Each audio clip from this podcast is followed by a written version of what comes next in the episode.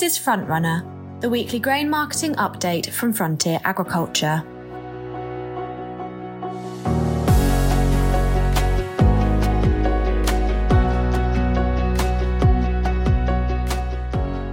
Hello, you're listening to Frontrunner and I'm Lucinda Redgate. I'm a farm trader working with Frontier's Northern Sales team. As always, our market update has been written by experts across the business. Before we begin, a word on market prices and trading. Markets can be volatile and move significantly in a matter of hours or even minutes, with spikes sometimes happening outside U K regular business hours. MyFarm is our free online platform which offers Frontier customers twenty-four seven access to market information, grain prices and the ability to sell grain at a time more convenient to them. With the MyFarm account, you can see live global prices, market reports, exchange rates and commodity pricing directly relevant to your farm, with options to set alerts and sell grain all in one place. To learn more, visit w w w dot frontier ag dot co dot u k slash my farm info. Links to more information about MyFarm are included in the description notes for this episode. Let's get started with this week's report.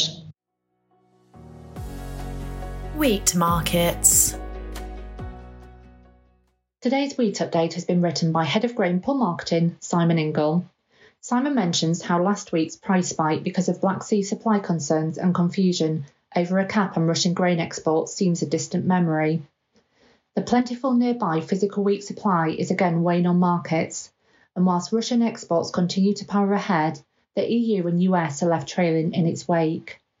Russia is expected to have its poorest performing month in November since the start of the season. But despite that, the country is likely to ship about four million tonnes of wheat as it continues to dominate world trade.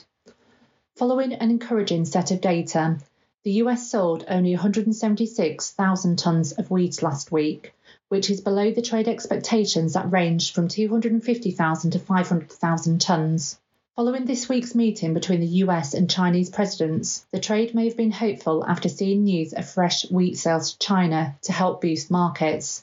However, this is yet to materialise. The Chicago Board of Trade wheat futures fell almost four percent from last week's closing prices. Like the U S, E U wheat exports so far have proven to be disappointing in the face of Black Sea competition. Recent data from Brussels highlights the challenges for E U shippers, with ten point eight oh six million tonnes shipped versus a thirteen point six six million tonnes this time last year. Morocco remains a primary buyer with one point seven four one million tonnes received so far. E U wheat imports are up to three point three million tonnes, about half the expected total for this season, but already adding to the swollen nearby physical wheat supply. The challenge to ship was made greater as analyst Strategy Grains increased this season's E U wheat export estimate by one point two million tonnes to thirty-two point one million tonnes, which would see end stocks drop one million tonnes on the year to twelve point one million tonnes. However, there may be less pressure to export all crop wheat if the wet autumn weather continues across northwestern Europe. France, the E U's primary wheat producer and exporter, is in a similar, if not worse, situation to the U K, with planting behind and crops lying wet. The French Ministry of Agriculture and Food put winter wheat plantings at just seventy-one percent complete by the thirteenth of November, which is behind the ninety-six percent achieved last year. Some in the trade suggest that the two thousand twenty-four French crop may drop below thirty million tonnes, whiwhich compares with thirty-five million tonnes this season.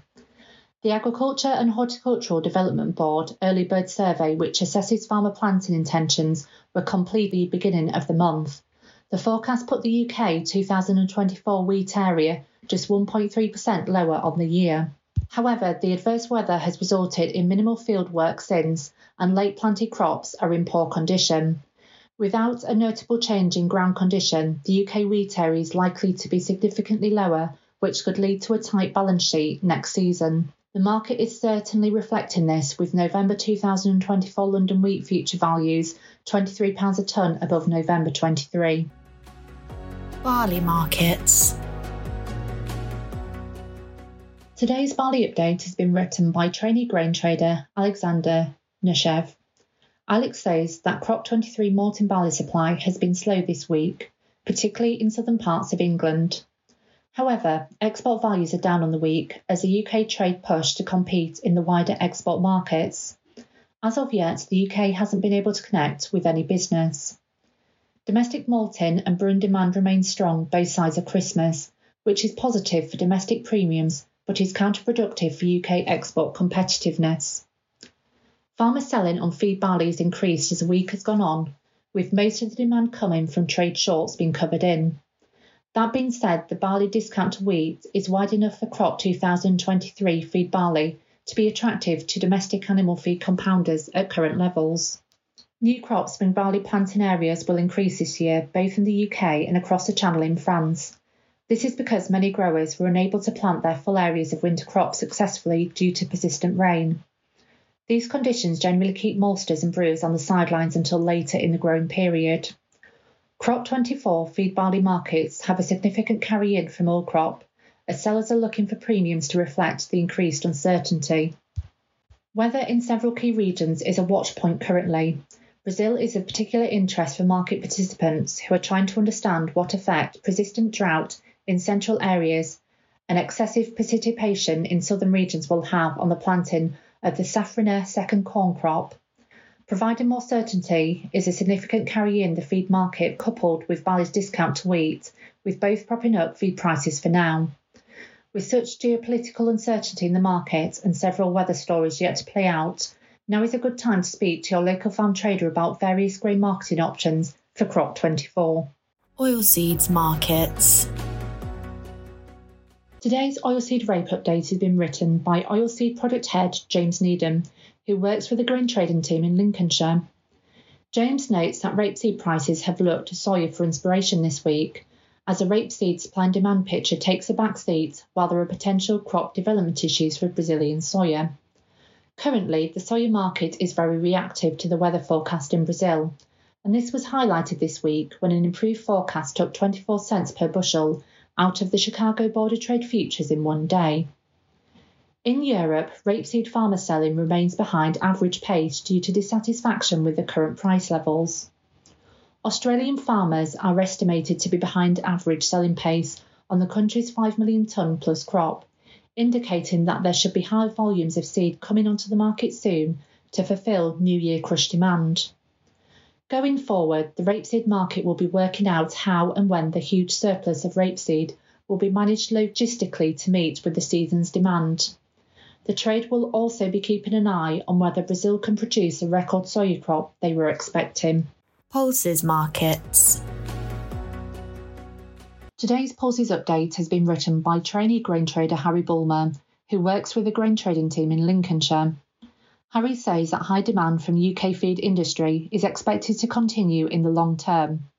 Despite the challenging weather in the U K for winter seed plantings, we don't expect to see reduction in winter bean planting area due to the crop's ability to be drilled as late as January. Looking further forward to spring plantings, we see opportunities for growers to make a premium for human consumption markets. Fertiliser markets. Today's fertiliser update has been written by Kerry Booteman, who is a fertiliser commercial lead in the South. Kerry notes that in the last seven days, global urea values have softened slightly, and this is underpinned by low demand and changes in currency, particularly the pound strengthening against the dollar. The effect on values is expected to be short-term though, and as demand starts to pick up through quarter four into quarter one in two thousand twenty-four, levels are likely to increase again. It's reported that two to three nitrogen-producing plants across Europe are curtailing production or closing indefinitely due to the high cost of production and low demand throughout the supply chain. This will impact the volumes of nitrogen available to the U K market and further tighten or delay the supply in a shortening delivery window. Currently, ammonia values remain high, contributing to production costs. Producers are also keeping an eye on the output of their plants. U A N purchasing remains relatively quiet, as the weather continues to have an impact across the U K. However, liquid shippers and manufacturers now turn their attention to spring two thousand twenty-four, offtake planning given the time needed to source, ship and store product dockside in the U K. This will ensure growers' requirements can be met once we move into the post-Christmas position of having product on farm for application. If you still have a requirement for U A N, we advise you consider at least a percentage of your plan volume. Try not to leave it to the last minute before making a buying decision. U A N pricing is at a level today that competes with solid fertiliser systems, especially where nitrogen and sulphur applications are required. N P, N P K and N P K S solution compound grades are also gaining traction in the U K, as growers are looking at finalising cropping for potatoes and vegetables, in addition to cereal and grassland. If you're hoping to maximise the available nutrients to your crops with high-quality, fully water-soluble solution compounds, please speak to your local Frontier advisor to see if this range of products could work for your farming system. Values for T S P, M O P and D A P remain unchanged, still showing price increments for the January to February twenty-four delivery period, albeit still representing the true raw material replacement costs. The sentiment is that the phosphate market remains firm due to supply restrictions and delays. The U K has seen fresh shipments arrive recently, but this will only be to supply existing order book requirements. Potash remains stable at present, but worth noting that the production could be curtailed if demand does not increase to meet the supply. Polysulphate tends to follow the trend of M O P, therefore if you have made the decision to decouple your sulphur from the nitrogen, it's worth considering your requirements to ensure product is delivered in a timely manner before the usage period in early two thousand twenty-four. This was Frontrunner for week ending Friday the seventeenth of November two thousand twenty-three. Thank you to Simon, Alex, James, Harry and Kerry for their insights. We hope you'll join us again next week for another grain market update. If you'd like help with any aspect of your grain marketing, please get in touch by visiting our website at w w w dot frontier ag dot co dot u k, or if you're a customer you can speak to your local Frontier contact. Don't forget, all Frontier customers have free access to online grain trading and live twenty-four hour market pricing through MyFarm. Links to more information, as well as to our blog and socials, can be found in the description notes for this episode. Thank you for listening.